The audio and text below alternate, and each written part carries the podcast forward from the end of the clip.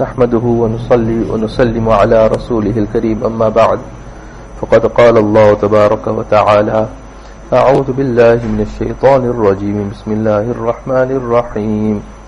سبحان الذي أسرى بعبده ليلا من المسجد الحرام إلى المسجد إلى المسجد الأقصى الذي باركنا حوله لنريه من آياتنا إنه هو السميع البصير.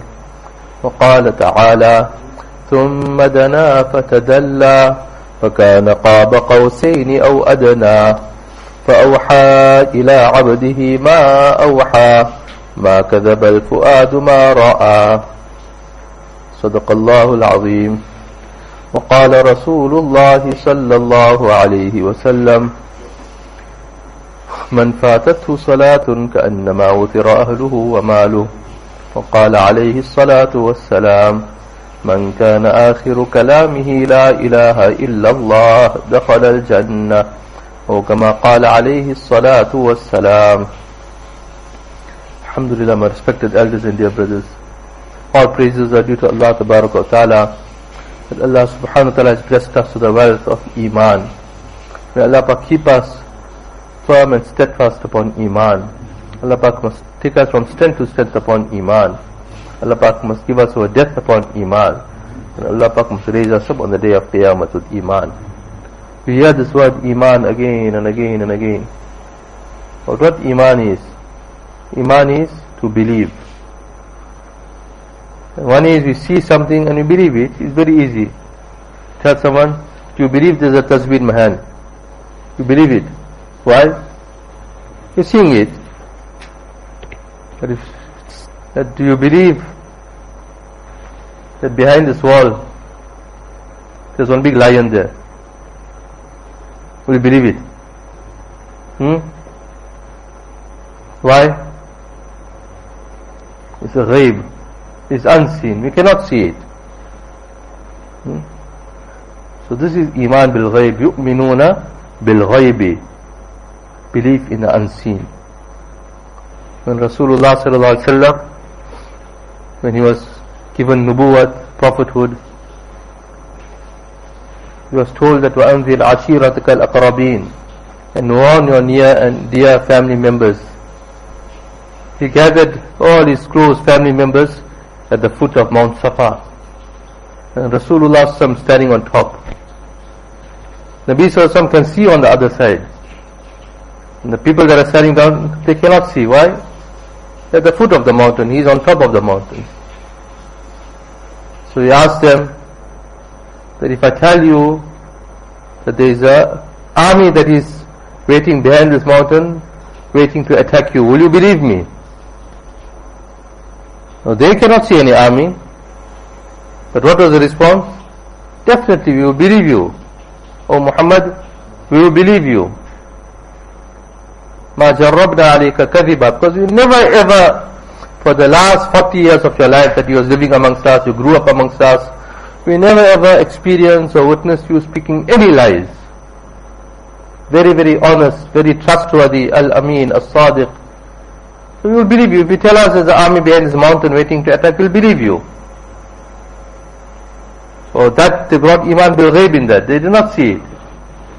Then Nabi Sallallahu told them that say La ilaha illallah. Believe in one Allah. So all those idols that you are worshipping, reject all those idols, believe in one Allah. Now that became very difficult. The idols, they could see them. Could they see Allah? Bil. Immediately they went against him. And one of the first people that went against him was his own chacha, Abu Lahab, started stoning him and cursing him. And Allah Pak revealed Surah Tabbat Yada Abi Lahab wa Tab, cursing Abu Lahab. So our deen is Iman bil Ghaib, Iman in the unseen. We have not seen Jannat, we have not seen Jahannam. We have not seen the halat, the conditions of the qabr. We have not seen Rasulullah sallallahu alaihi wasallam. We have not seen the malaika. We have not seen Jibreel alayhi salam coming with revelation to Muhammad sallallahu alaihi wasallam. We have not seen all this. But this is ghaib, unseen. And Allah Pak begins Surah Baqarah, the Quran begins with هدى للمتقين ألف لام ذلك الكتاب لا ريب فيه هدى للمتقين الَّذِينَ يُؤْمِنُونَ بِالْغَيْبِ The Quran Sharif, the Kitab, is a, a means of hidayat for the people of taqwa. And the qualities of the people of taqwa, the very first quality, الَّذِينَ يُؤْمِنُونَ بِالْغَيْبِ Those people that believe in the unseen. Now this is our deen is all about. We have not seen Allah Pak, we have not seen Jannat, we have not seen Jahannam, but we believe in it. Why? We accept Muhammad wasallam as the last and final Nabi of Allah. We are blind, and he is the one that saw. The blind one, the one that saw, will be rightly guided. But if a blind person follows another blind person, what will happen? Hmm. So Allah Pak took Rasulullah on a journey and showed him with his physical eyes, a physical journey, and physically showed him Jannah, Jahannam. Physically, he went in front of Allah subhanahu wa ta'ala. In Surah Najm in the 27th para Allah Pak says, ثم دنا فتتلى فكان قاب قوسين أو أدنى فأوحى إلى عبده ما أوحى And Allah Pak took him and called him closer and closer and closer ثم دنا فتدلى فكان قاب قوسين أو أدنى قوس in the Arabic language is a bow you know you get bow and arrows so a bow is like this the bent part of the the handle is bent and the string the bow string so you take two bows and put it together. How close those strings will be? The two bows, the strings will be very, very close. So Allah Pak says, فَكَانَ قَابَ قَوْسَيْنِ أَوْ أَدْنَى that Allah Pak would, Muhammad Sallallahu was like that two bowstrings, or oh, even closer than that also. فَأَوْحَى إِلَىٰ عَبْدِهِ مَا أَوْحَى Thereafter, whatever Allah Pak wanted to speak to Muhammad Sallallahu Allah Pak spoke to Nabi Muhammad Sallallahu So this is what the Mi'raj is all about. One is Isra, one is Mi'raj. سبحان الذي أسرى بعبده ليلا من المسجد الحرام إلى المسجد الأقصى Glory be to that Allah Allah created the entire universe. Allah created the systems of the universe, the movements of the sun, the moon, the stars, the winds, and everything. Allah created. Allah created time. Allah created place. For Allah to stop time for anyone is nothing difficult. So in that, what will take normally 10 years to do, if Allah Pak wants it to happen in one second, nothing difficult for Allah. Allah can stop the entire time also. Like for example, very big factory, for example Toyota factory in Prospecton. The whole factory is operating now. Uh, everyone is, full production is operating. All of a sudden one big VIP comes. They tell everything stop, The whole production line must stop. They're taking this visitor around, showing him everything. The line starts again. May have taken two hours or three hours, whatever it may have taken him. But as soon as that line started again, it's as if like the workers didn't do anything, just stood. Like that the whole system of the universe came to a stop for Muhammad sallallahu alaihi wasallam. Allah Pak took the most important VIP in the entire universe, Muhammad sallallahu alaihi wasallam on a tour. And Allah stopped the entire universe for Muhammad sallallahu alaihi wasallam. So, for for the normal human being, it was just few moments. Whereas, to take a journey under normal circumstances from Makkah Sharif to Bayt al-Muqaddas, Masjid al-Aqsa, in that time should take about a month, that journey. And from there to the seven asmans and back, how long that is. In the Hadith Sharif we are told the distance between the first heaven and the second heaven is 500 years. From there to the second to the third, the third to the fourth, the fourth to the fifth, fifth to the sixth, sixth to the seventh. And after that Allah knows how much more. So how long that journey will take under normal circumstances. But for Rasulullah in a few moments in a night all this happened. The journey took place from Masjidul Haram in Makkah Mukarramah to Masjidul Aqsa. This is called Isra. Subhanalladhi asra bi'abdi. They took this journey at night. Went to Masjidul Aqsa. All the Anbiya alayhi salatu salam, right from Nabi Adam alayhi salatu salam till Nabi Isa alayhi salatu salam. All the Anbiya alayhi salatu salam are waiting for who? Muhammadur Rasulullah sallallahu alayhi wa sallam. all the Anbiya, approximately 124,000 Anbiya salam, all waiting, waiting for Imam Sahib to come. And who's the Imam Sahib? Muhammadur Rasulullah sallallahu alaihi wasallam. Adhan was given, all waiting. Jibreel alayhi salam ushers Rasulullah front, you make the imamat. To show the whole dunya who is Muhammad sallallahu alaihi wasallam, what is the status. Various other things took place and after that the whole journey starts uh, on the Buraq. Uh, such a transport was sent that one one step was as far as the eyes can see uh, on the Buraq till they come to a certain place. Now Jibreel cannot enter that place now. If Jibreel Islam had to take even one step forward, he'll burn into ashes, the Sidratul Muntaha.